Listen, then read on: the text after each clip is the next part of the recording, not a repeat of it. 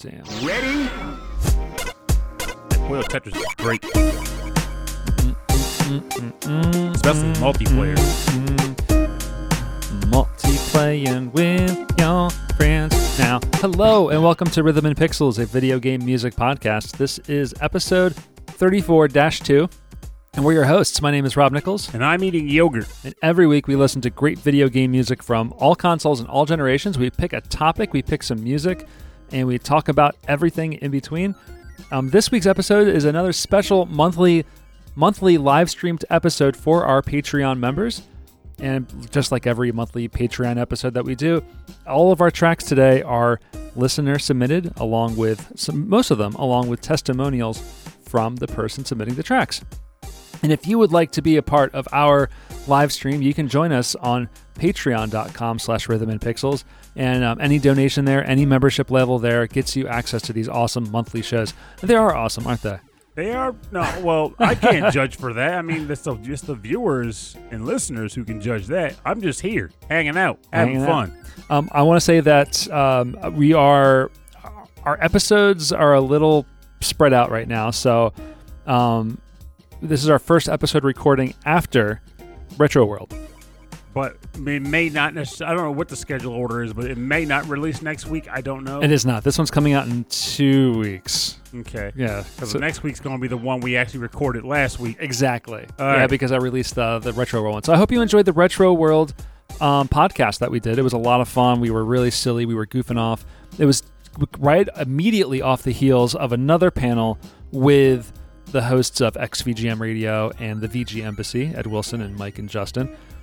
And um, it was fun. It was a really good time. And then we were like, "Give me the mic. We're taking over." No, it was, no, it was all fun because actually, believe it or not, well, Yeah. not believe it or not, it actually happened if you listen to the episode. Yeah, yeah. Uh, w- after the episode was over, we did our episode. We kept them on as like guest judges for our music competition, which was kind of fun. And some of the people that came for their the original panel stayed for hours, and a few other people showed up too.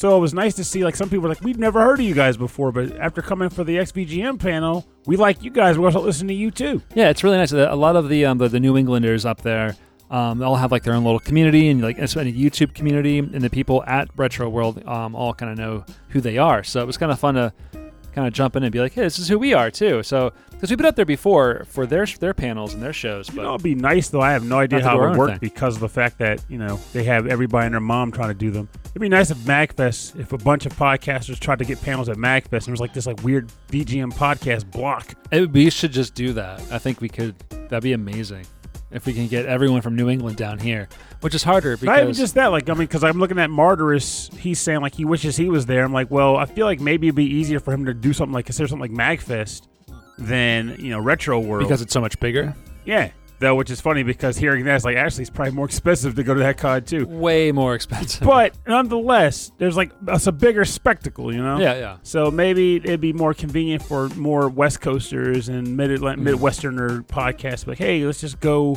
to this big collective Yeah. and have a podcast volley. Now that one I would like to get a room at and stay there overnight because there's a lot of like late night shows and stuff. Good luck with that. We'd have to start like I guess I guess there's like a pool or it's, it's almost random chance, right? it's basically get a you better get an Airbnb. Like I have never, ever stayed in the Gaylord for Magfest ever. I've been going since well, I've been going back since ten, and I've never gotten a room there. Um, I've seen friends get them, but I've always Yeah. stayed at a hotel on the campus or at an Airbnb in like a like Oxon Hill, which is like a town over. So, yeah, good luck with that. Good luck with that. well, it's a dream, right? But at least stay in that area or stay near the show where I can see more of the show rather than we don't live that far away, but it's enough of a drive, like two hours. I mean, it's, it's enough of a drive to be like, I drove it home at 4 a.m. before. I was white. yeah. The last time I was down there, it was like twelve or one when I left.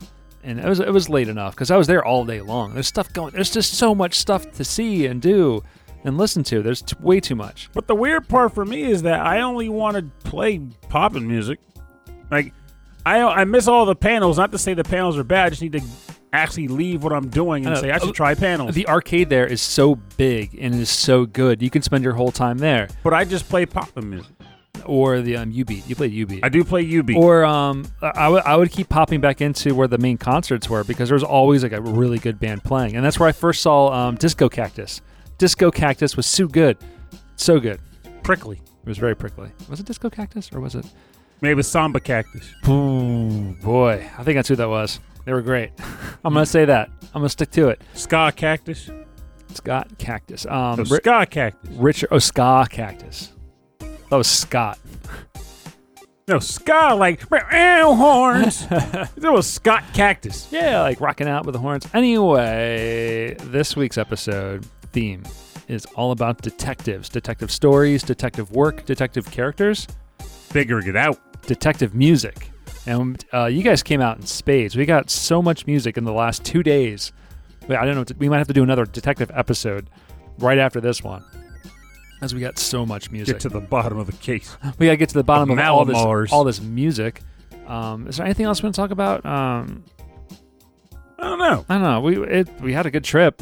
Um, It was a fun trip. hotel was okay, but The Mario Party was sizzling. Mario Party was probably a highlight. Mario Party and Rock Band was a highlight for me. That is true. Rock Yeah. Band. We did play Rock Band in the in the game room, Yeah, and uh, It was always like I would walk up and be like, "Hey, do you guys want a guitar player?" And you'd show up, and then someone would be like, "Hey, do can I sing on your on? Can I sing too?" And it was just it was very casual. or is, it, no one was Yeah. right. No one was mean about song choices. Yeah, there was no long line waiting for it. It was perfect. And, the that- best part of all, I hadn't played Rock Band since like 2013 because you know my original Rock Band crew all familyed up and dis you know dispersed themselves outward and wherever. But I was glad to see that when I got on the on the microphone. I'm sorry, on the guitar again. I was putting on hard mode because I was too chicken to go back to expert mode. Oh, that I was putting it. on hard mode and I was like, you know, I still got this. I was doing the hand slides like I used to back in the day. Mm-hmm. I remembered some of my favorite songs in the game and ended up playing those again like old times. Yeah, oh, that reminds me. I want to give a huge thank you and shout out to Cameron Werma for meeting us out there. Um, it, it just would it wouldn't have been a good retro world without seeing him again. He's a great guy. I'm really um, just really privileged to know him. To know him, and I call him a friend. Likewise. And I'm hoping he makes that trip to PAX Unplugged. That'd be that'd be great. I know it's a long drive for him though. But that's the whole point of those kinds of conventions. It's generally a long trip. It's generally a long trip, so I hope I hope he's able. That's why you stay for days. stay for days. He can stay with you, right? If- I love how you just like he can stay with you despite you having rooms, other rooms without games in them. You have so many rooms too. He can sleep on top of the games. It's like oh, make- he top make- of the game. He can make a bed of of uh, of DS games, of DS cartridges. Oh my god, I'm still laughing at that. Just like shows up like, hey man, I got nowhere for you right now. But actually, truth is, I could. I got friends that are visiting this month. Like some friends from Chicago are coming to visit, Yeah, and I usually try to make some space for people. Like if it's just the couch or like um two like comforters and like in like in the game room. So you're basically sleeping around like games all around you. So if you're a nerd, oh man, people would pay money for that themed hotel. But my house is free. it's, it's, it's absolutely free. So all jokes aside, you charge I you charge for water though. So all jokes aside, if he came by himself for some reason, and uh, and by some chance I can figure out if he can ride up with us, I don't care if he crashed with me. Yeah, I'm, I didn't mean to just throw that out there. No, for you, totally did, but I Um, still am okay with him staying with me if he even listened to this episode. Okay. Um. Here we go. So detectives. So you see some detective work here. I was like, maybe I can sleuth out some space in Purnell's house for a friend of ours. Dun dun dun. But no, I Fun, digress. actually, fun fact: Stephen Miller. So Stephen Miller in the chat says, "Rock Band. I miss Rock Band. It had so much. I had so much DLC. They're actually still putting DLC out." No kidding. to this day, they just put out freaking Knights of Cydonia and like two other Muse songs, which shocked me Yeah. because if I'm not mistaken, Knights of Cydonia was already packaged into Guitar Hero 3 back in the day. So they added more. Well, Guitar Hero had it. Oh, Guitar Hero. Yeah, they did. That was on Guitar Hero. But it was just surprising that here we are, like a, over a decade later, and they're like, "We're putting Knights of Cydonia in Rock Band." Like, what? Yeah, the last song I played uh, at Retro World was a Muse song, and it had a really hard bass part.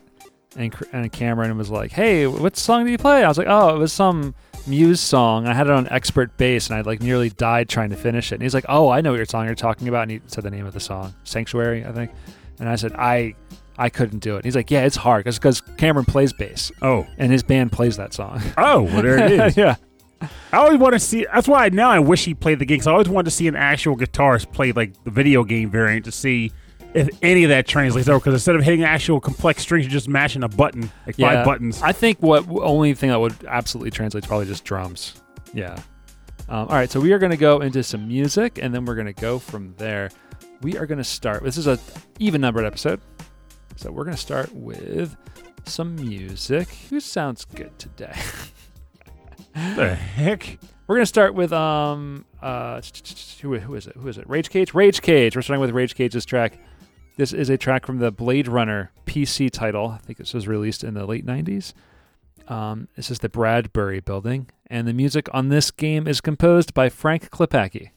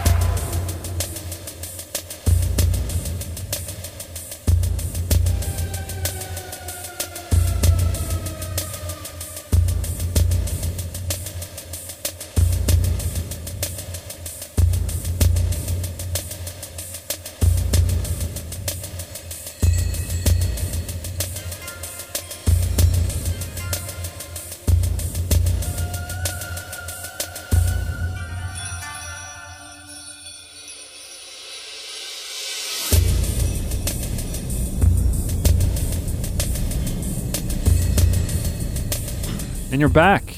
We're back. You're listening. We're listening to the Brad. Sing your moment. Start it over. Okay. You're listening to the uh, music from the game Blade Runner for the PC. This is the Bradbury building, kind of an atmospheric, kind of slow moving kind of song. This is from Frank Klepacki, classic, classic, classic composer. Um, this is this was suggested to us from our listener, our supporter, and our friend Rage Cage. Which is funny enough, he actually just joined the chat as just, well. Just joined us. Yeah. And by the way, you put out a really good VGM Emporium, this recent one. I listened to it because Martyrs actually shared it and I caught it. Um, very good episode, and your freaking Persona 4 chip tune cover that you did, that you put on the show, loved it very much. Mm. So, yes. Big fan.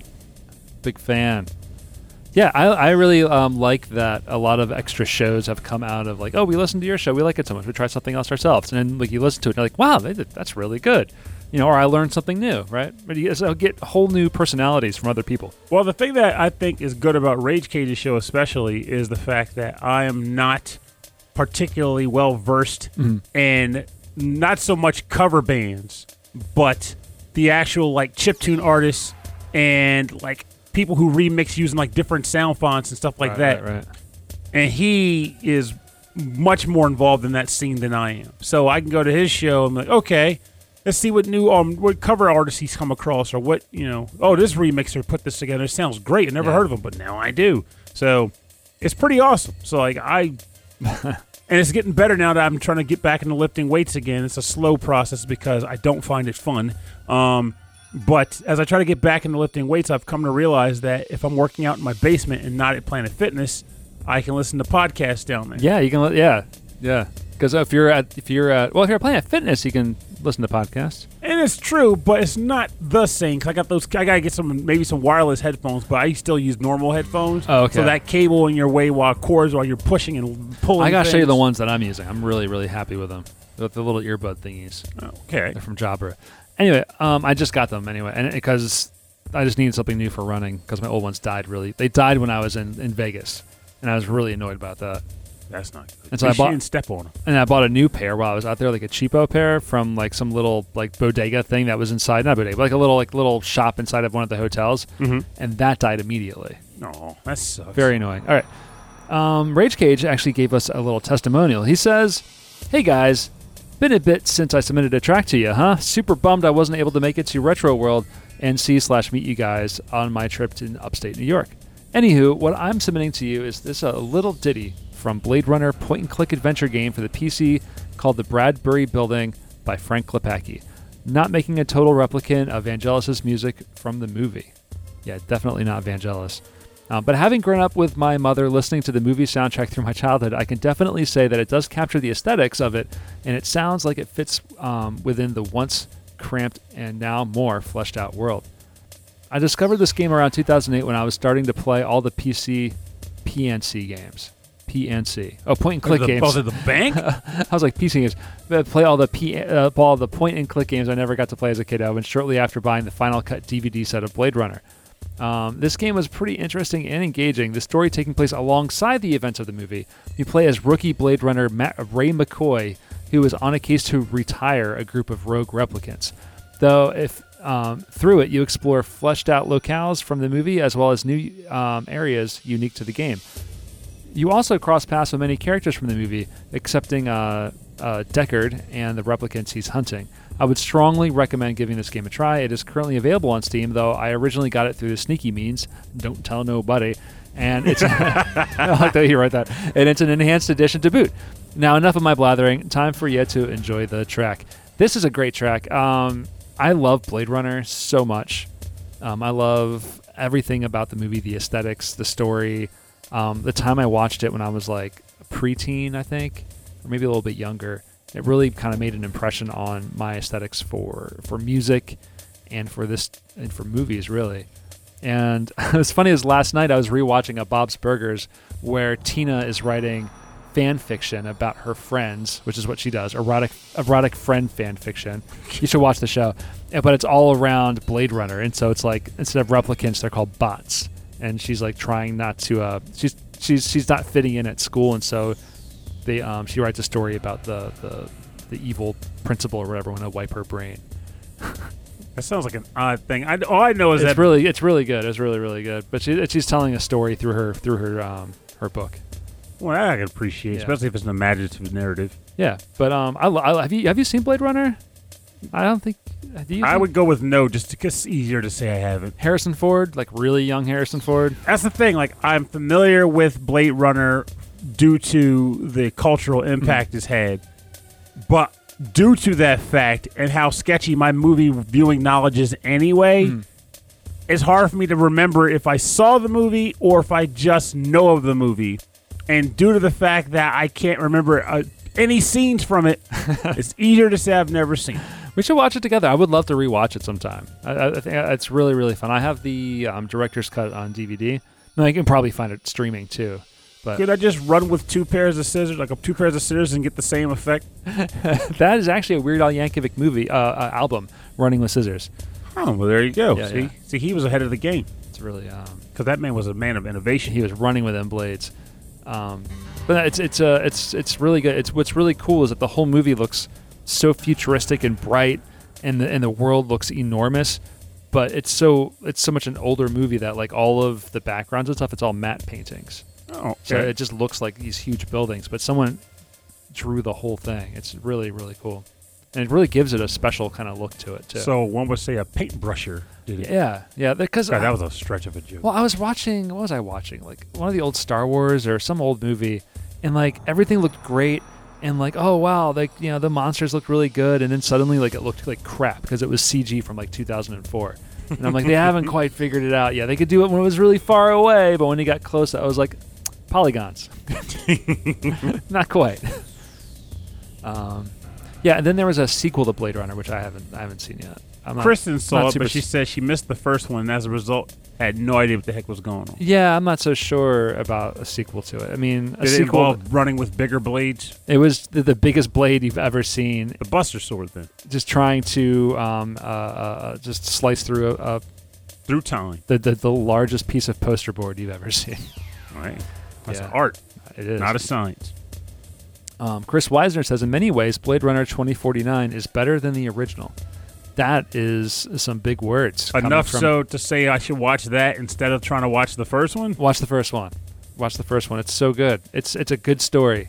There's you don't have to like you're not sitting there being like what the heck is happening. It's it's just so good. But I am going to go and sit there and wonder when are they going to get to the blade running? it's in the title. You want things to be so literal. I do. Yes. If you're going to call a movie Blade Runner, I want to see a man or woman running with blades.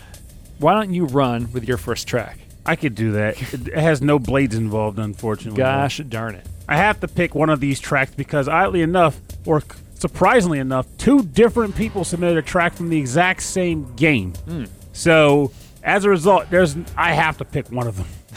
I may just read both. I I don't know. We'll see. Anyway, the track comes from listener and friend Jessica McDermott. McDevitt. I keep saying McDermott. That's the weird thing. There's like a TV show character named like Mc- McDermott. and I keep wanting to say that, but it's Jessica McDevitt Right. and the track title comes from the game. And here's, I came close to saying Tex Avery, by the way. Tex Murphy, Under a Killing Moon. Um, the track title is called Chandler Avenue, and composers go by Larry, Bastian, John Clark, and Eric Heberling. But I genuinely wish this was Tex Avery, Under a Killing Moon, because that would be a very different game.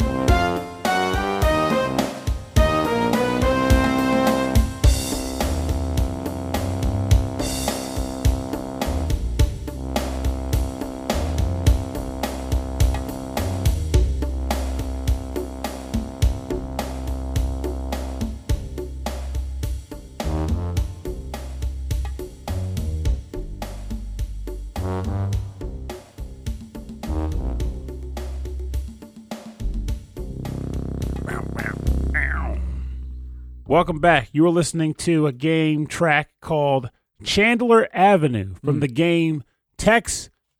I'm just going to say because it's funnier. Tex Avery under a killing mood, Submitted by listener Jessica McDevitt and composed by Larry Bastian, John Clark, and Eric Heberling. I just couldn't get Tex Avery out of my head. It's just how it is. I can't help myself.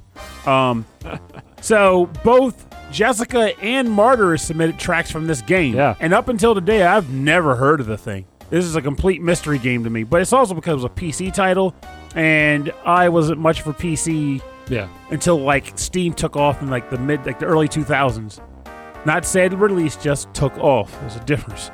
So let's read the description for this that was given to us. Though I may read Martyr's too, because again, it's something cool about two people submitting tracks from the same game. Here, how about you read uh, Jess's and I'll read Martyr's. All right, that Cool. sounds good. That sounds good to me too. All right. Who doesn't love FMV games? I sure do. If you want an example of FMV done right, you need to check out the Tex Murphy series. Definitely not everyone's cup of tea, but I dig it. Tex is a hopelessly down on his luck detective living in a futuristic version of San Francisco. The series has a totally unique gameplay style featuring first person 3D environments that you explore for clues and FMV sequences that tell the story. All of the games feature compelling stories and a good sense of humor, usually poking fun at Tex himself, and it adds a lot of fun to the whole experience. Hmm. I've spent a lot of time with this series and I've enjoyed it immensely. Some of the puzzles, items, and clues can be a bit difficult to find in the 3D space, so I'm not afraid to admit that I use the hell out of the built in hint system.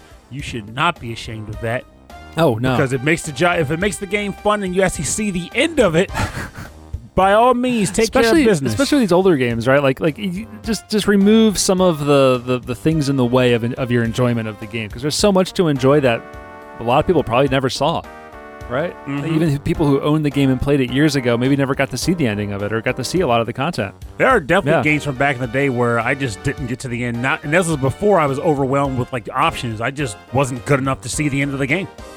All right, well here we go. We got one more track. We got one more um sorry one more testimonial. This one comes from Martyrus. Oh. I had to like play that again. I love the opening to the song. Uh, Martyrus says, "Here's it. All kind of fits. His track has some has some uh, groovy strings, a steady beat, and a piano and a synthesizer that tickles the cat's curiosity. You can just smell the burnt cigarettes from the ashes and the smoke being revealed by the one single hanging ceiling light." Under the Killing Moon is the third game in the Tex Murphy PC game series and was first released in the United States and Europe in 94 for Windows. The following year, it was published for the Macintosh, a simple point and click adventure. You take on the role of Tex Murphy, a detective who is just divorced from his wife, out of money, and living in a rundown area of San Francisco. just like my life. That's great. Hey! Uh, he is determined to get back to work and was able to solve a burglary case at, at a pawn shop. He's soon visited by a woman named Countess Rainier, who hires him to find a missing statuette. Things seem good until Tex finds himself in over his head with a mysterious group. I can't say more about it since I've never played the game, but I must tell you that this track and the rest of the soundtrack are a delight to hear. Glad to know you both made it home safely from Retro World. Thank you. Thank you very much. well, it, it wasn't without its own perils. I can promise you that. We were followed by a weird van for like ten miles Yeah. on like single lane roads, and it wasn't even intentional. It was just Yeah, it was just like those roads were terrifying. Like I've never been on such dangerous windy back roads before for so long. For so long. And that van was not letting up. no, it wasn't. It was on me the whole time. and it seemed like they were like an angry driver because they took some unexpected like mutual Yeah. turns with us. I didn't feel safe taking the turns at the speed that I was going at just because I didn't know where I was. Like I couldn't see around the corner, and he was like, "Yep." I could just see that car just going whoop right into the right into the river. I thought for a second was maybe next to Rob us. gave this guy the finger when I wasn't looking, and was like, "Well, that's why he's pissed." And then we got when we started going off another way, and I was like, I think we lost him. And then we saw another van come out. And we're like, it's the same van. Crap! He found us. he found us, but we were behind him at that point. You know, just a little bit of little bit of fun. You got to have some fun on the road trips. Death-defying adventure in the backwoods of Connecticut. The ride the ride home was way more um, boring. Yeah, unfortunately, we stayed on. And once you stay on thankfully boring. interstates, nothing happens. Yeah, exactly. Yeah, get on the the turnpike, the New Jersey Turnpike, and all that stuff. Um, that was a good time. That was a good time. So thank you everybody for those testimonials. I'm glad- Actually, what that's a one funny tidbit Mhm. that we did. I well, at least I learned on the ride home for people who just may not be familiar. But if you're familiar with things about little fun fact about the United States here. So the state of New Jersey, one of the states we had to drive through to get home. Uh, there's a running joke about the state that uh, hey, Pernell, I know something about New Jersey. Oh Christ! I don't know what you're doing. He's like, I just want to dop, I just want to bop my head to the music. But so I'm sorry. It's okay. I'm just literally confused right now. Just trying to do my jokes. Hey, so it's, hey, hey, I'm not knocking it. So the state of New Jersey is fairly well known that you can't pretty much leave the state going west or south without paying a toll to get out. There's a few like freebie bridges if you know the backwoods towns in New Jersey, but for the most part, the ones that like that cross over from Pennsylvania to New Jersey. Yeah, 'cause those it's- are the big, or, or New York to New Jersey. Those are the big ones. Mm, well, the thing is, you can get out of. I I guess you maybe not. Think you might not be able to get out of north. But anyway, point is, you generally have to pay to get out of the state. But I knew one bridge you used to be able to take to get out for free, and I used to drive halfway into the state of New Jersey, sometimes going extra distance just to not pay that stupid toll. But Come to find out, right before COVID kicked in, they extensively altered the entire roadscape in that area and then put a toll bridge where I used to cross for free. And I only learned it when we were coming back on Sundays. Wait a minute. Why are we paying money to cross? This is not how it's supposed to work. This is stupid. And now I'm upset because I don't know how many more freeways to get out of New Jersey. They shake you down no matter how you slice it. I think New Jersey is run by the mob. I think I think it might be. I think uh, I, I think um what's I I had a, I had something about the uh the the, the state of New Jersey's um, state motto is um we'll, we'll catch you on the way out or something like that. like well well oh, the house always wins. House always wins. And by the house I mean The state. I mean The the, uh, the- revenue the, tolls. Yeah, yeah, the highway tolls because they always get you. They'll always find their way to, to, to take that money. Shake you right the heck down. There's so I many, hate and it. there's so many. Like I, in my mind, like I've I've only visited so many towns in New Jersey that in my mind, New Jersey is only the Turnpike and like other little. Those little beaches. highways. I, I've never seen them. You've never been to the beaches I've there? never seen them. They don't. They're not real. I think everyone. No, we. I It's played. like a shared hallucination. I got a lot of free food and drinks playing at playing Pump It Up at the beach in New Jersey. I it's real, It's real. Very real. I wonder if I can get some free food. Well, it depends. How well can you dance in front of a live studio I'm, audience? I'm an amazing, amazing studio audience. Okay. so basically, you're saying I can dance well in front of myself. Yeah, I can give I can get I can give someone else some food. All right, so my next track is coming from our listener Bedroth, host of the the host of the Very Good Music podcast. Is that still going on? I I, I wasn't there a thing. I think he was on a on a little bit of a hiatus, or maybe it was some other show. I don't remember. Pernell doesn't know. Next up is from Bedroth. It's from the game Dick Tracy for the NES, composed by George Sanger. This game used to just it was inscrutable. It infuriated me as a child. We're gonna listen to the theme of the streets, picked by Bedroth from the game Dick Tracy.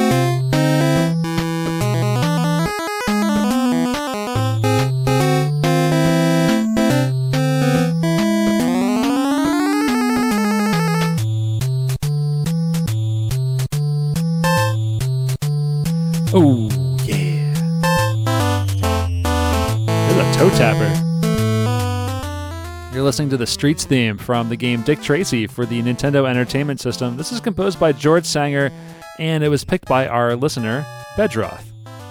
Bedroth would like to say, I seriously, I'll also say it. I seriously thought about calling the subject dick pics, but then I thought, mm, better not. No, it would have been perfect. That would have been perfect. Anyway, my pick is the Streets theme from Dick Tracy on the NES. I used to rent this one from time to time, and I never made it past the first step in, in solving the mystery, or whatever the hell you were supposed to do in this game. But I still remember this theme because it's the one I heard the most. Absolutely. If you don't know what you're doing in Dick Tracy, you are in the streets a lot, getting shot at constantly. I've actually never played Dick Tracy. It's tough. It- uh, play it with a strategy guide, or at least, um, at least if you can find a, a, a scan of the manual that tells you what to do. I wonder if it actually holds up, though. Now that you mention it, Probably not. It's really hard platforming, interspersed with like an overworld, like over the head system that's like really hard to get around on. Because when you when you ride around in his car, it's always like on the right side of the road, and it's a good effect, but like it's really hard to avoid bullets and stuff like that. oh boy, sounds like an exercise in frustration with a side of mystery. And then you have to figure out. I think you have to figure out like which building to go to next that you can get into to talk to the next suspect. And you get into the building, it's just you're just getting bombarded with enemies constantly. They, they shoot at you on the street too, Yeah, yeah. and there are no officers stepping in to say, No, "Hey, no, there's a lot of gunplay on the street." it's like it's this giant city. You're the only one on the road, and there's this people in the buildings just shooting out the window at you. It's just A crime-riddled city. constant- yeah, it's awful. The only person to clean out the streets is you, Dick Tracy. And he ain't getting paid enough. he is not getting paid enough for this crap. Um, Getting too old for this. so yeah, so if you don't know what you're doing in this game, you're just riding around the streets, being like, "Where do I go?" Because nothing is highlighted. Nothing is no. There's no map. There's nothing. So You it's just- literally just wait a minute. In that respect, maybe it's not so bad. If you remember the roads and stuff, maybe that's where my brain will come in handy. Yeah, yeah. There's like there's I think there's some clues, but oh my god, it's it's tough. But this this track is awesome. So The gunfire's coming from that direction. That's where I need to go. uh, uh, George Sanger, I think he is also famous for Maniac Mansion. Okay, I believe. that's a pedigree right Yeah, there. yeah, yeah. Um, this is this is some good stuff, and it's got it's the, the the style of this song is so much different from other other tracks. So, um, Dick Tracy for the NES. Thank you, Bedroth. I like this song very much. Also, uh, again, it might come out. The episode might come up. Nah, I'll say it anyway. The episode might come up beforehand, but nice little kick in the you know side pocket here. He's doing an episode soon, and he's looking for track submissions for his show related to final levels, final stages. So a Bedroth is. Bedroth is, yes. So if you are of the type who wants to submit some tracks related to that, hit up the Very Good Music, a VG, Very Good Music BGM podcast on Twitter Mhm. and fire off some final level slash stage tracks to him. He'd really appreciate it. Is he the one running the Masters of VGM uh, Twitter? Yes. Okay, because I've seen him like respond to things, and I'm like, wait a minute, is that him? The answer is yes. yes. All right, uh, for now, what's your second track? All right. So my second track comes from a new submitter, actually. Um, an actual friend of ours, though. He's written to us more than a few times over the years, and I'm glad to see he's submitting some tracks to the Oh, actual yes, show. Yeah. goes by the name of Khalid. And the track that he submits comes from the game Thimbleweed Park, and the track title is called Town, composed by Steve Kirk.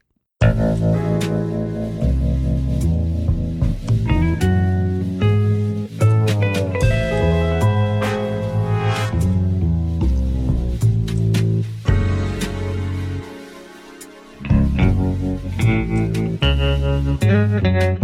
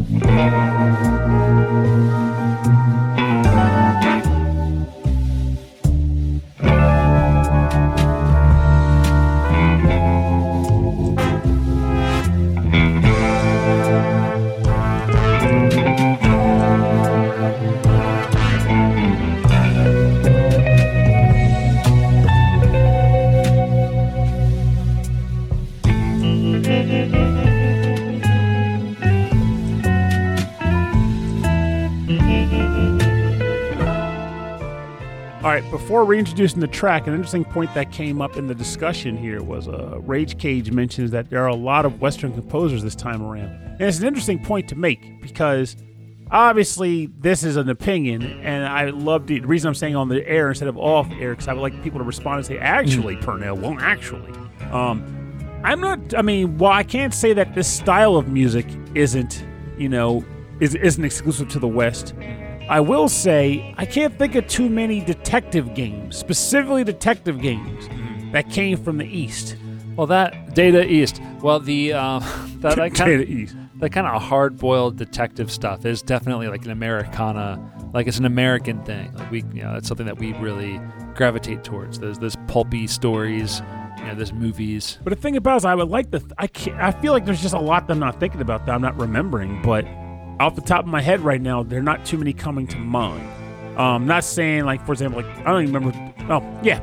I'm just gonna leave the point there with the intent being, if anybody knows of any, by all means, send them to the show. EB, if you're in the chat, I know you probably have a lexicon of them in your head. Hit us with some deets, my friend. But Anyway, back to this deal. Um, this track comes from listener and friend Khalid, and this is titled Town from the game Thimbleweed Park, composed by Steve Kirk. So, I got a lot of a testimony here, so I'm just going to read it right off the cut. And just do it. So, this is a big one, at least for me. The premise for the creation of this special game was Imagine you find a game you bought in 1987 buried in your drawer 30 years later and you play it for the first time. That's what the great Ron Gilbert, creator of games like Maniac Mansion and Monkey Island, set out to do in 2015. Me, being someone who grew up with the point and click adventures of those days, and especially those by Lucasfilm Games, or LucasArts as it was later called, I immediately loved the idea contributed to the Kickstarter, and followed the project. To make it short, the game turned out to be brilliant. Over the course of the game, you play a number of characters, two of which are FBI agents who are investigating a murder in the sleepy town of Thimbleweed Park. Or do they? As beautifully drawn as the pixel art by Gary Winnick, Mark Ferrari, Octavi Navarro, and this game is, the music did not go the retro chip route at all. Steve Kirk composed the amazing soundtrack, which, in my opinion, fits the mood perfectly. So, if you have any interest in the point and click adventure genre at all, I can wholeheartedly recommend this gem of a game. It was a dark and stormy night. Let me stop. Okay. I was, I don't know why. I was like, I want to say this, I want to read this like a hard boiled detective. No, I turned up the music a little bit. I'm like, that's gonna be perfect. um, yeah, Khalid's been writing to us for a while, and it's just really great to to get a suggestion from him um, uh, for an actual episode. I agree. Yeah. I agree wholeheartedly because I want to say Khalid was probably one of the first people that wrote into the show that made me go, "Wow, we're actually reaching out to people." Yeah, I think so. So yeah, yeah. So he's out there in Germany. So um, thank you. Thank Much you appreciated. Much. Yeah, yeah. Thanks for listening, and Now, um, we'll thanks for the suggestion. now I will say this before we transfer over. Um, I feel like police Policenauts I think heavily counts. Um, that was mentioned by Martyrus. Um, let me see. Martyrus also mentions Danganronpa. That one I find a hard. I'm not so sure I feel like on because Danganronpa is one of those games where it's a mystery, but you're well, with the exception of one game, um, you're not actually playing a detective game so much. It's an, it's more it's more point and clicky, it just wacky, weird, like strange adventure. Yeah, there's some investigation, but it's less of a detective story, right? Yeah, like I'm thinking like straight up detective stories. So it's a more narrow it's a more narrow focus on what I'm saying I can't find examples of. Well, oh, well, for an example of a Japanese detective story, we have one coming up from our friend and listener Hammock. Hammock! Hammock brings us a track from the FM Towns CD. Now, who owned that one? No one in America. Um, this is a track from the game called Psychic Detective Final Solitude Ryokan. This is composed by Yasuhito Saito, and we're going to listen to the title track right now.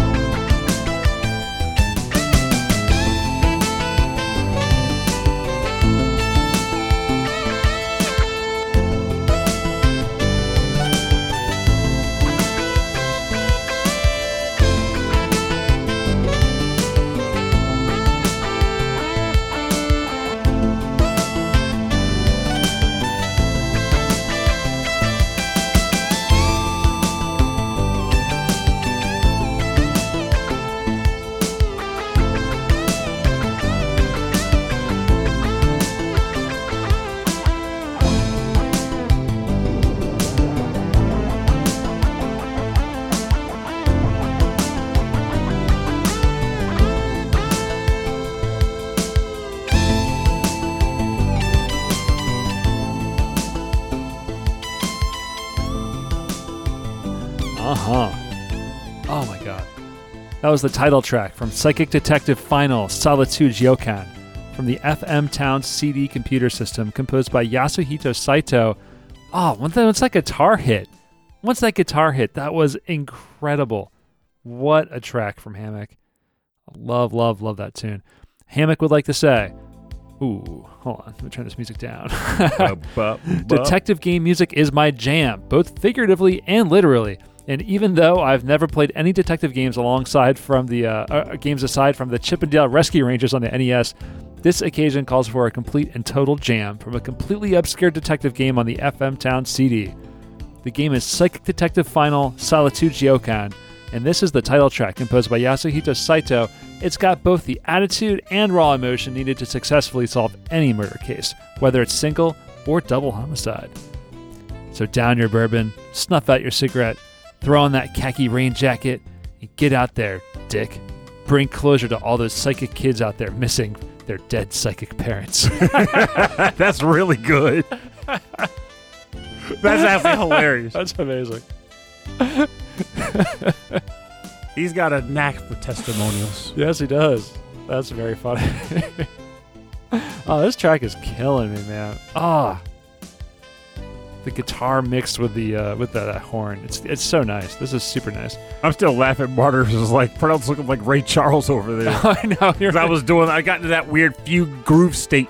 Yeah, you get into a trance, right? It, it's that beat. It's a boom, boom, ba, boom, boom, ba. It's so nice. Um, and then once the, uh, I guess it's like a chorus. Once the chorus kicks in, that's that's going on right now. It's it's a, the snares on on the two and the four. But for a while there, it's just on the. I think it's on the three and the three. But there's like awesome. there's just like a certain type of sound. Like not every track has it, which is fine because I like all the music that got submitted. Otherwise, we wouldn't have picked it in the first place. But detective stories. Mhm. There's a very specific like vibe you get from like the like the cigarette smoke in the air in an Yeah. era where no one cared if you smoked Yeah, something about uh, it. It's gin like, on the counter. it's there's gonna be some saxophone or some saxophone equivalent playing Mm-hmm. in that track. No, no doubt. Imagine if there was like an actual bar out there. It probably is. I can't imagine there not being a specific bar that only played music like this, specifically trying to have that motif. Yeah. Oh, there is a place near here. I would imagine they would do that, but they probably don't. But I wish they would. It's called uh, Hummingbird to Mars. See, we we have to find this place. Yeah, um, we have to find it because I actually want the bartender every hour to just randomly go, and then she Ah. walked through the door. It's behind a place that's near. It's near where RJ lives, up in um, was it Brandywine Heights, and you have to go to their website to get whatever the password is for the day, and you have to give them the password to let you in. See, I like that. Otherwise, they won't let you in. Yeah, it's a speakeasy style. Yeah, it's pretty cool. There's like I know one other speakeasy in the area, but I don't know if they have a password system. I see two speakeasies I've come across. It's not and like you don't know. It's not marked except for like a, a, a painting of a hummingbird like on the door too. Like it's not marked at all. That's how it needs to Yeah, be. yeah. Otherwise, it wouldn't be much of a speakeasy. yeah, but it's behind another restaurant, so everyone's going to one place, but like no one knows about this little back room. I'll tell you though, New York City has a surprising number of speakeasies. Like they do, awesome yeah. I did go to one Oh yeah, because a friend of mine knew of it when we were visiting years years ago though. It was a literal hole in the wall, and then you go up to the door. Yeah. You they had to know you were coming, so you couldn't just like walk up to it. You had to let them know in advance you were coming. You walk up, they they verify you, they let you in, and you just walk down this narrow hallway, turn down another narrow hallway, then go down a bunch of stairs going like in like a rotation, and then you let out, and there's one more door. When you open it, it's just like this big room. what? It was amazing to see. I'm like, I can't believe someone went through all the trouble to create this amazing it's- I establishment. think it's like only in New York City where like the the house like the houses and buildings are so dense and they probably built on top of themselves so many times that you can get that kind of crazy architecture that's like hidden behind other architecture. Like you'll never see that in Wilmington. Which is They'll just tear unfortunate the whole thing down and put a 7-Eleven there. because you can imagine just the number of private eyes that probably take cases out of that speakeasy. Oh yeah, sure. Like they just wait there for the client to come in since the clientele is very light. How much you got the money? You got the pictures. That's Right. Yeah. Here's the evidence. Here's why I got. I did the job for you. Take this out of here and review it. Let me know what you think. Come Yeah. back next week. Buy me a drink. Um, but yeah, I, I just like.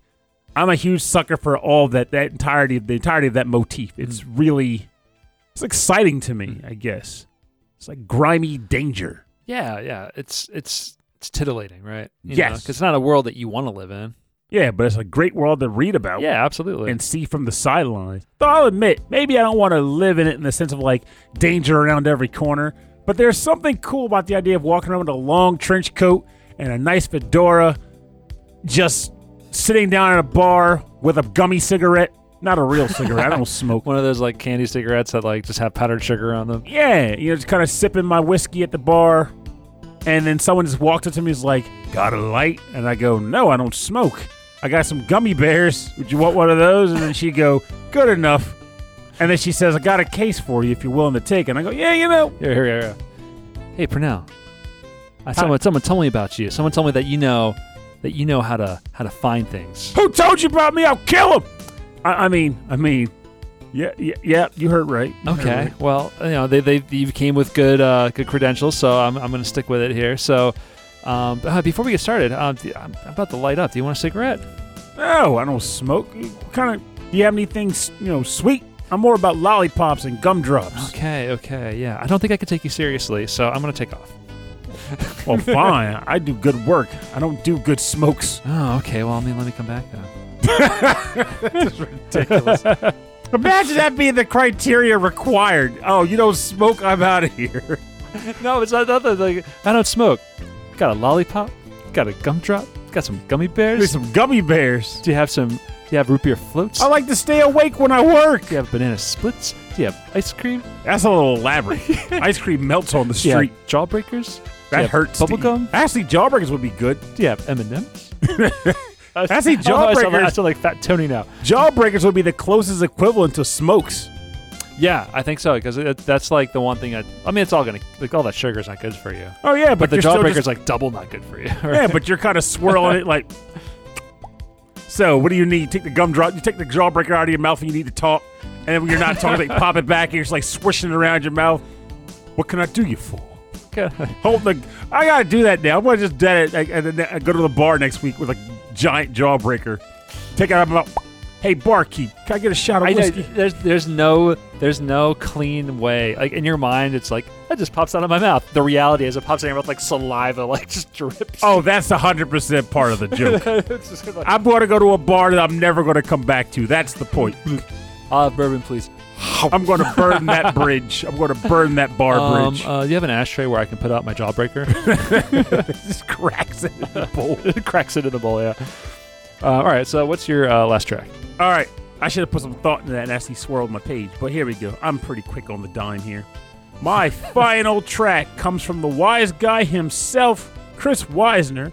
This comes from a game that, funny enough, I've, I've heard him talk about this game in the past too. So it doesn't surprise me that he submitted a track from it.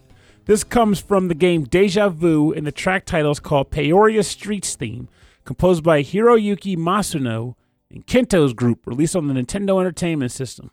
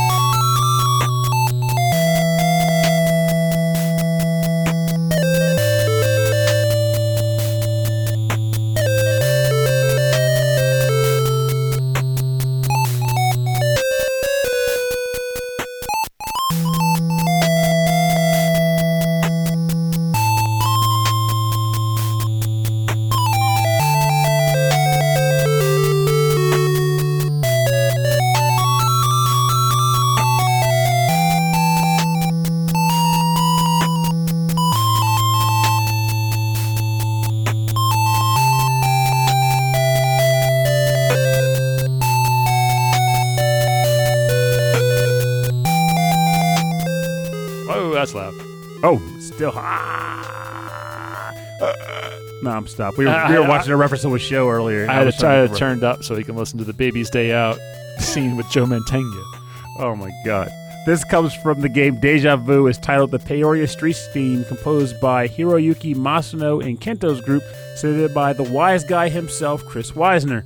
Uh, so yeah, this track, I'm quite the fan of this one as well, and I want to hear more of the OST from Deja Vu now. Heaven forbid, maybe even play the blasted game. If I'm not mistaken, I think this actually got a release on the Switch. Oh, really? Like a re was it like was it redone or is it just the just the original game? I want to say I think it's just the original game, Hmm. but it's worth me looking into now because now my interest is piqued. But I digress. I'm rambling. This is not my show. It's the Wise Guys show. Yeah. So let's go. If we're talking about detectives and detective games, it's important that we go way back to 1990 for the point and click amnesiac noir thriller Deja Vu, which introduced us to Ace Harding, Private Eye on the NES. Ace Harding is a great name. Like- these are all great names. Ace Hardware? No, Ace Harding. Um, this title, along with Shadowgate and The Uninvited, have a special place in my heart. While I had absolutely no clue what I was doing playing this game in elementary school, even then, I still recognized that the music itself slapped. Thankfully, I revisited the game down the road, managed to beat it, and it has such ranked amongst my favorite titles on the console. Composed by Hiroyuki Masuno, I've selected the Peoria Streets theme, Peoria Streets theme, for its smoky jazz melody Mm. that's more valuable to me than the Maltese Falcon. Oh. oh, nice slip there. Nice slip in. I'll tell you what. You keep this track and you pass me the Jade Monkey. That's another one of my favorite Simpsons quips. Buy me the Jade Monkey before the next full moon. But you found the Jade Monkey. Oh, where was it? Oh, it was, it was in your storage. Oh, did you also find the? It was something else he named too. He's like, yeah, we found that too. All those things. All those things. But yeah, I love this. This track is good. I want to play the game. Another thing, uh, we, these games are, are are mostly point and click adventures. Yeah, but I feel like now Yeah. I have more of an interest interest in playing them because after developing said interest in a later point in my life, I feel like I could go back and enjoy these too. Mhm. The question becomes whether or not the aesthetics and all that will hold up to keep my interest as well. But I mean, as long as we're not playing, what was that blasted game uh, with the freaking cave troll and the wizard? I'll think of it later. The And Cave Troll and the Wizard. well, yeah, it was a it was a really stupid like maze game. Oh, that you controlled a wizard and you fought goblins by swinging your staff in a really obtuse way is annoying. But as long as it doesn't play like that game, which again I'll was that the to say- Immortal? there it is, that piece of crap. Yeah, a- it- I used to love that game, man. I don't know how I anyone could. I had something about it. It was just really interesting to me. It's one of those games that got re-released by QUByte Interactive, Mhm. and we had a review code offered to us. and my friend was like, you want to review it?" I'm like, "Well, I've never played it, but I've heard so many people speak its praises. I want to try it." Mhm. I don't know how it got to be loved as it did. The game is rough and frustrating. You're fighting goblins and you don't even know if you're doing it. They're just like mashing the buttons, like, Yeah, something about It's- the animation and the violence was definitely ahead of its time. yeah. The violence is probably why everybody liked it. Yeah, probably, The yeah. goblins exploded in mess, blood everywhere. Sliced them in half. Oh man! All right, well, I'm going to turn this track down because it's time for the part of the show that we call the bonus round. The bones round. It was a dark and stormy night. the bonus round crept in silently, but alluringly. and it was then that I knew that great tunes awaited me, and I had no interest in avoiding my fate. And I Thus, knew, the bonus round began. and then I knew that dame that walked into my office was only the bonus round. And that bonus round I was going to play covers and remixes and arrangements based on our theme. And I thought that dame was nothing but trouble. um, yeah, so it's it's uh, arrangements and and uh, and anything else in between. So stuff like um, maybe maybe some some rare tracks from some uh, some OSTs that were released ages and ages ago that we've all forgotten about and would love to hear again. Don't know why I described it like that. Anyway, I was uh, we had some uh, suggestions um, from Kristen, GameFan44, uh, four of them, and then in searching for the music for one of those descriptions, I found an arrangement from an original uh, soundtrack that was released in 1990. So this is from the game The Famicom Detective Club: The Girl Who Stands Behind, um, and she she picked a few tracks from uh, this game and another one. I forget the name of the, of, of the other one, but these these are old detective games on the Famicom Disk System that never came out in, in America. Actually, What's up? I, I'm doing it myself. Well, actually, They were Rob- re-released on Switch. yes, they were. Right. So there were Switch versions of these games later on. But in 1990, there was a group of artists called the Mario Freaks Orchestra. And it was a whole group of composers and um, arrangers and musicians who were obsessed with Nintendo. And they released their own sets of arranged albums on CD. And so they released their own arranged music from the Famicom Detective Club and it, it- we're gonna listen to the uh, it's just track number six because it's just like music from the game, um, and across the whole album there are um, which is the album is called Famicom Graffiti. Um, there's a whole bunch of um, different uh, tracks here, so we're gonna listen to track number six. This was composed by Kenji Yamamoto, and the arrangement is by Seiji Kameda, with the musicians with Seiji Kameda on the keyboards and synthesizers, Katsuhiro Matsuo on the electric guitar, Yoshitaka Kuramori on saxophone, and Futoshi Kobayashi on the trumpet from the Famicom Detective Club, The Girl Who Stands Behind.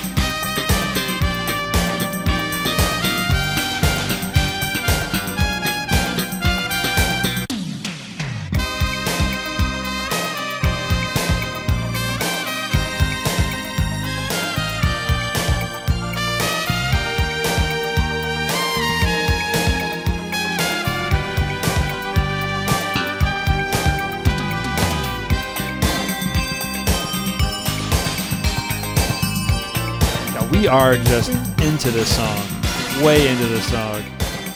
Oh my god. This is music from the Famicom Detective Club, The Girl Who Stands Behind.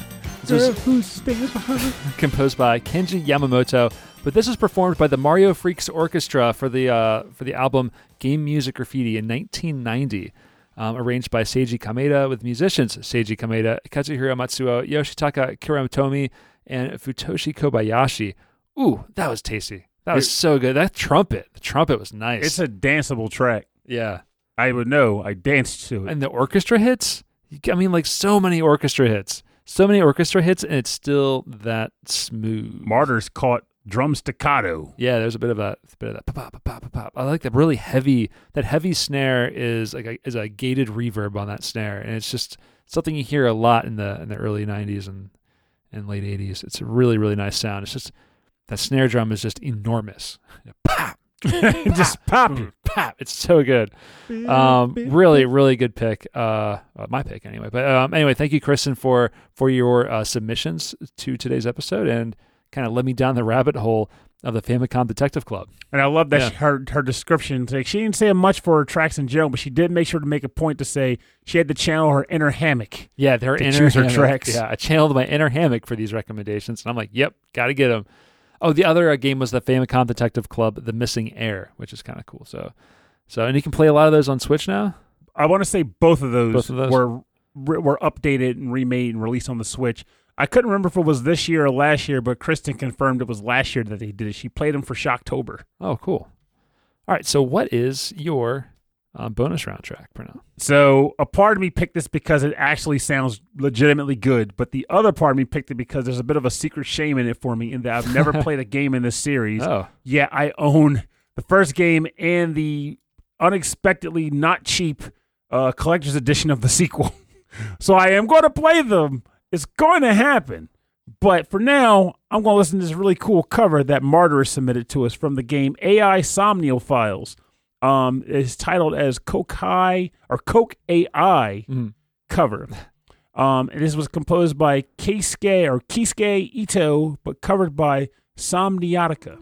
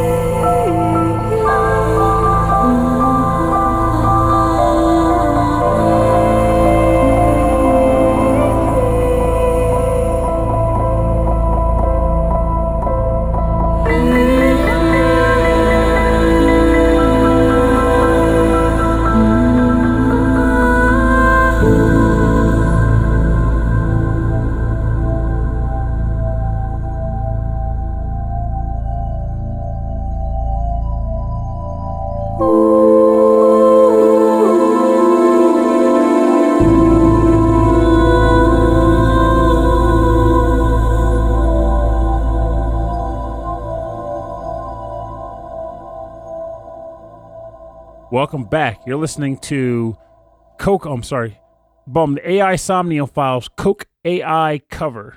I'm gonna say I'm not sure if it's pronounced Coke AI or Coke AI, but I feel like Coke AI makes more I think sense. I think yeah, I think that's what you've got because it's kind of like AI's in the name, right? mm-hmm. AI Somnium. and this is composed by Kisuke Ito, covered by Somniatica, and submitted by listener and friend Martyrus. And this is what he had to say about that. This adventure game, developed and published by Spike Chunsoft, lets you follow a detective named Cannot. Here's another one for the thing I've questioned earlier, basically. there it is. Um, lets you follow a detective named Kaname Date, who solves several serial killings with the help of his AI partner named Alba. While you'll do some real world investigation, it may be necessary to use the P Sync ma- machine to enter the, mis- the machine. Ah, crap. I think it's sync, but with the P, like psychic, like sync. You know what? That makes more sense. Yeah, I think so. It's I'm- tough. I'm- That's tough. it really is. But I'm, Yeah. going to make that whole statement again because Okay, that, okay. that- there we go. So, right. while you do some real world investigation, it may be necessary to use the sync machine to enter the minds of key witnesses and suspects in a dreamscape called the Somnium. Since there are many ways to reach the end of a case, you can go back to particular parts of the branching narrative to see the complete story. This cover extends the original track.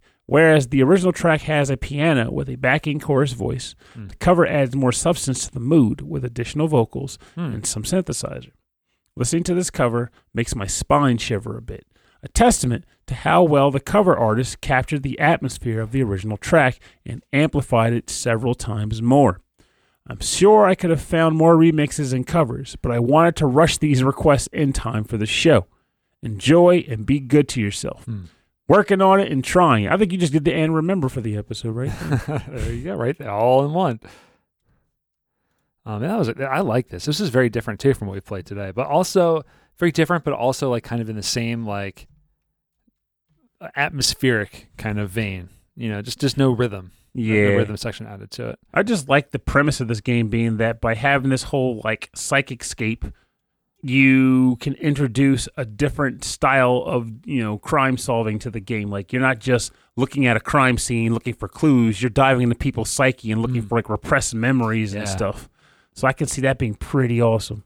That is. I just have to sit down and actually engage with it. there's a lot to Make the time. there's a lot to engage with. So if you would like to find more information on the bonus round part of our show, you can go to rhythmandpixels.com and we're going to have links to the artists' SoundClouds and Bandcamps and everywhere you can go, you know, download the music, stream the music, or buy the music and support these incredible artists.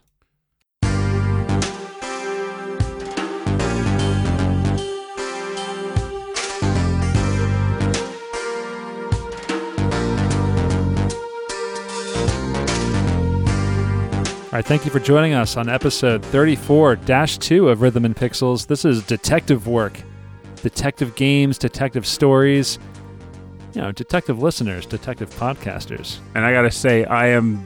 I'm not sure if I'm happy or sad that I made that inquiry earlier because I think it's old man brain that was hitting me with that. But there are a lot of track, a lot of tracks from this episode alone, even that hit that question, and it basically answered that question. Plus, listeners also had a number of sugge- suggestions that already came through before the episode even released. So I have some more digging to do. I'm an old man, Rob. I'm old. More man. digging. Yeah, I Um, want to learn about. I want to find more, you know, oh, detective more about these, games. Oh, more detective games. I thought, I thought you wanted to learn more about the games that. Oh no! Sure. Oh, honestly, there's a couple that I do want to do from the show, but I want to find more Eastern developed detective games. Yeah, absolutely. There's a, there, there. I'm sure they're all out there. You know, there's so many hidden. Maybe there's some lists you can find online too. of Some of them also. Trying to think of any on the Genesis. A detective game on the Genesis. Detective game on the Genesis. See, sounds like a good excuse to do some Mm. digging after the episode Yeah. I'll be curious to hear that. Um, yeah, I hope you enjoyed the show. Again, this was a live streamed, recorded episode for our Patreon members. Um, so again, these these episodes just get released like normal on our normal podcast feed, but we record them live in front of you for your amusement, and I hope you're amused by this. and if not, hanging out. Uh, well, not much we can do about that unless you have some suggestions. By all means, hit us with them. hit us up.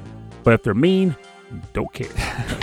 But yeah, if you have topic suggestions or track suggestions, uh, we take them from everybody. It doesn't have to be, you don't have to be a Patreon member. We'll take them for this show. And honestly, we like to take uh, track and topic suggestions for all of our shows. And you can get them to us through our email. Rhythm and Pixels at hotmail.com. And you can also get a full track listing from this episode and all of our episodes and access to all of our episodes, even all the way back to episode 1 1, Rhythm and Pixels Babies, at the website. rhythmandpixels.com. You go right there, you get all that. And at the top of the webpage, there's a little link that takes you to our Discord server where there's a little bit of uh, discourse happening about game music and video games and just, you know, just game news in the area. There's other podcasters there as well. If you want to get to know them, you can give them a shout and they'll say hello. Um, we also have a uh, YouTube radio station that's 24 uh, 7, playing nothing but 8 bit and 16 bit classics and deep cuts. The music is all curated by Pernell and myself, and it is a lot of music in there. Um, so you can go to youtube.com slash rhythm and pixels, and all of that is there. Uh, I'm just maintaining it for now, but I'll be adding a lot more music and backgrounds to that probably in the next few weeks because I just want to kind of keep adding more to it. And as a as Patreon members of like the highest tiers, you can actually add your own like little like uh, um, like radio stings in between the music if you want. Like that's an option. If you want us to, to record something for you and play it on the radio station, it'll go in rotation and, and, and it'll play all day long. So if you're interested in that, that's also a, uh, a thing you can do in Patreon.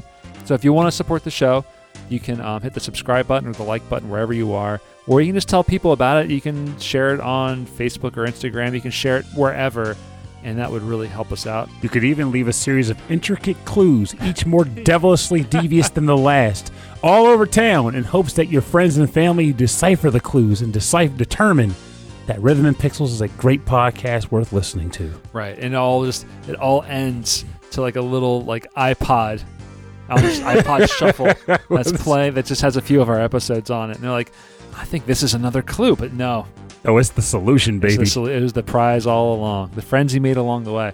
Um, you can also uh, support us by going to Patreon, patreon.com slash rhythm and pixels. Um, as, as a member of any of the uh, the levels there, you get access to these monthly live streamed episodes. And um, you also get cool stuff like stickers, and there's mugs, and there's t shirts, and there's all sorts of cool stuff. So, um, and, and prequel episodes, and even some of the um, our live uh, episodes that maybe didn't quite make the cut to our main feed. You can check out all that there at Patreon. And then we also like to thank, oh, it's at patreon.com slash rhythm and pixels. And we like to thank all of our uh, Patreon members who are at the highest tiers at the end of every episode. So we want to first thank Brooke and Frankly Zappa. Both of you, thank you so, so much. Huge thank you. Um, we want to thank Khalid also. Huge, huge thank you to Khalid. And I want to say he's a, he's new too, right? Uh, yeah, that's right. He's new and he's at the, one of the highest tiers. So Khalid, huge thank you. Thank you for supporting our show. We know you've been listening for a long time, and that's that's all the support that we need, really. I'm um, knowing that you're out there and, and you write us every once in a while. So thank you so much. So he actually listens to us while going on like marathon runs. Yeah, long, long distance running while listening to our show. And there's a lot of it. So you can probably get through a few episodes while he's out there, which is impressive. So thank you so much. Um, we also want to thank the number one. Number one. Out there killing it with the alphabetical order being first on there, number one. I want to thank Kristen, Game Fan 44. I think she'll be proud, by the way. I only have one Ultra Beast left. Oh. Guzzlord. Oh, that's hilariously named. the Guzzlord. the Guzzlord. All right, Guz. Uh, so thank you, Kristen. Thank you, Mike Myers. Thank you, Tyrionator. Thank you, Ulf Person. Thank you, Alex Messenger, uh, the Messenger from AVGM Journey. Fantastic podcast. Thank you, Andreas Melberg, Brian Pitt, Cameron Worma, thank you. Good to see you again. Uh, thank you very much, Carlos, Kung Fu Carlito from the Heroes 3 podcast. By the way, real oh, quick. Oh, yeah. I think I want to try to commission him to draw some pictures of us because I saw some oh, pictures yeah. he did recently, and he's really good. Yes, and uh, I want to. Carlos, uh, Ed has some of your artwork hanging in his house, framed yes. in his basement, and it's awesome. We should do that. Right. I, I totally want to. All right, we'll, we'll get together and we'll figure out the resources we have to, to, to put that together. So, um, Carlos, we're coming your way. Watch out. I want to thank Chris Weisner, aka Musashi219. The wise guy. Thank you to Christopher Senstrom, Chuck Kowalski, Davey Cakes, David Taylor, Enchilada Regol, Harold Howard, Triple Jeff, Justin Schneider from XVGM Radio. Thank you. Uh, also, very cool seeing you again. uh, Keith Chesterman, Martyrus, host of the ReVGM podcast, Dr. Michael Bridgewater, Rage Cage, host of the VG Emporium podcast, Reinhard Zelkova, Sleepy S'more, Steve Miller, Taco, Ed Wilson from the VG Embassy, and Zach Thornbach. Thank you all, and many, many, many more. Thank you all very much for your continued support of our show. We greatly appreciate all of your support and even just interest in the show in general. Yeah. Just thank you. It means a lot to us. Yeah, it means so so much to us. We have we have topics for days, but if there's anything you want to hear more of or see more of from us, please feel free to write in. Otherwise, you know, we're just going to keep doing what we're doing to the Hey. best that we can. And keep in mind, that's also worth saying if you want to see a topic revisited. Yeah. I mean, I have this we try weird not desire. to revisit cop topics. Yeah. Yeah, I'm always like, we don't need to. We don't need to. Rob, every once in a while, Rob, I'm like, you know, is it time? Should we uncork the bubble? Like, no. So At this point, it's not going to be like we'll do another sports episode. It'll be like no, it'll be basketball or it'll be soccer. You know, we're going to pick a, we're going to pick a sport. basketball, where you generally play with a pogo stick. I would do a tennis episode. That'd be kind of fun. There's a lot of tennis games There's a out lot, there. there's a lot of tennis. Um, working out the tennis. Um, wow, this last track we're listening to is from the game Ghost Trick. The track A is Suspicion. Everyone and their mom should play Ghost Trick. I know that uh, Carlos is a huge fan. Named his dog after the dog and Ghost Trick. That's right. Um, this was also picked by, uh, at least it was Jess. So No, it was game. It was a game fan. Oh, it was Game Fan. I'm sorry, I got them. Game fan. Right on top of each other there. All right. Well, anyway, thank you everyone. Everyone so much for listening to the show. I want to thank everyone in the chat room, everyone, all of our Patreon members who are watch who's been watching us tonight. Thank you very much for for doing that as well, and spending your evening with us or morning, if that's wherever you are in, in the time in the world that you are. Thank you all so much for watching us. Um, we don't have a topic for next week, but it's coming soon. So Well, remember, we, we have a two week buffer, thankfully, but we still got to get cracking. we got a week buffer. Well, two weeks. We record in two weeks. Oh, we record in two weeks. So we got a two week buffer.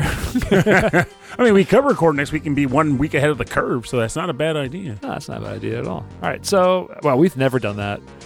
In fact, I'm, I'm ready to just let this one like just go. You know, be like, Take a breather. I'm spending like five days at the beach, so um, taking the dog with me. Gonna Well, there you go then. See? Can't wait. We got I got one of those tent things, you know, that you can put in the sand. It's not like it's like an umbrella, but it's like four posts on it. Well, as he stayed nestled in the sand, yeah, it's not much of a ground. It's, it's got um, it's got spikes and like these little bags you fill with sand to hold it down. Ah, I see. So sand's keeping sand Yeah, down. so I can hang out. I don't think I could bring Cardi on the beach. The dog, the dog on the beach. I, that dog will be hilarious to watch on the beach. I, Where's the stuff? yeah, I know. I can't. I Hopefully- can't firmly unless step it, on unless it. it's too hot, I don't want. I don't want her hurting her paws because she is a little mooties. a little princess. I have. I want to see her try to walk in shoes. I mean, we did that with Elvis years ago, and it was really funny. it was really, really funny because there's always uh, Make them squeak too. because during the yeah, just during the, the winter, people put a lot of salt on the roads, and it would really hurt his his paws. Anyway, those are the dogs. Actually, I'm curious now. This will be something for listeners that can pick up on this too, because I'm curious for something Martyr said. He said another Purnell episode. Whatever that means, I'm curious about that. Uh, Pixel plays maybe. I don't know. That's, that's what I'm curious about. Hmm. Or maybe um, maybe something like that's more personal to you, like the Memoriam episode, or um, I don't know, something like that. Something to think about. Something to think about. Uh, Let us know, and we'll do it. So everyone, thank you for listening to us. Thank you for watching us. We'll see you next week. My name is Rob Nichols. And I'm Purnell. Have a safe time, safe week. I keep have a safe time. Have a safe time at the beach. Have a safe time and a good drive. good fight. Good night. good night. And remember, uh, well, so this episode was about detectives games being, you know, folks who are have great attention to detail, are able to focus on the minutia to get to the bottom of the case, figure things out, and save the day. However, unfortunately, sometimes we as people have a tendency to get down to the minutia and find points of our own selves, which generally results in a lot of, I don't know, let's call it unconstructive digging at our own basis, like who we are as a person, what makes us great and not so great. Sometimes it's best to just not delve too deep in the self. Like it's worth reflecting on who you are as a person and growing as a person, but don't overdo it. Don't overthink it. Don't push yourself to the brink of insanity wondering about if your nails are the right length or if you say the right things every freaking moment of the day because it ain't bloody worth it. Just know you're a good person do good things, be good to people, and those who are worth being in your life will come into it and hopefully stay there. They should because you're friggin' awesome. And that's them.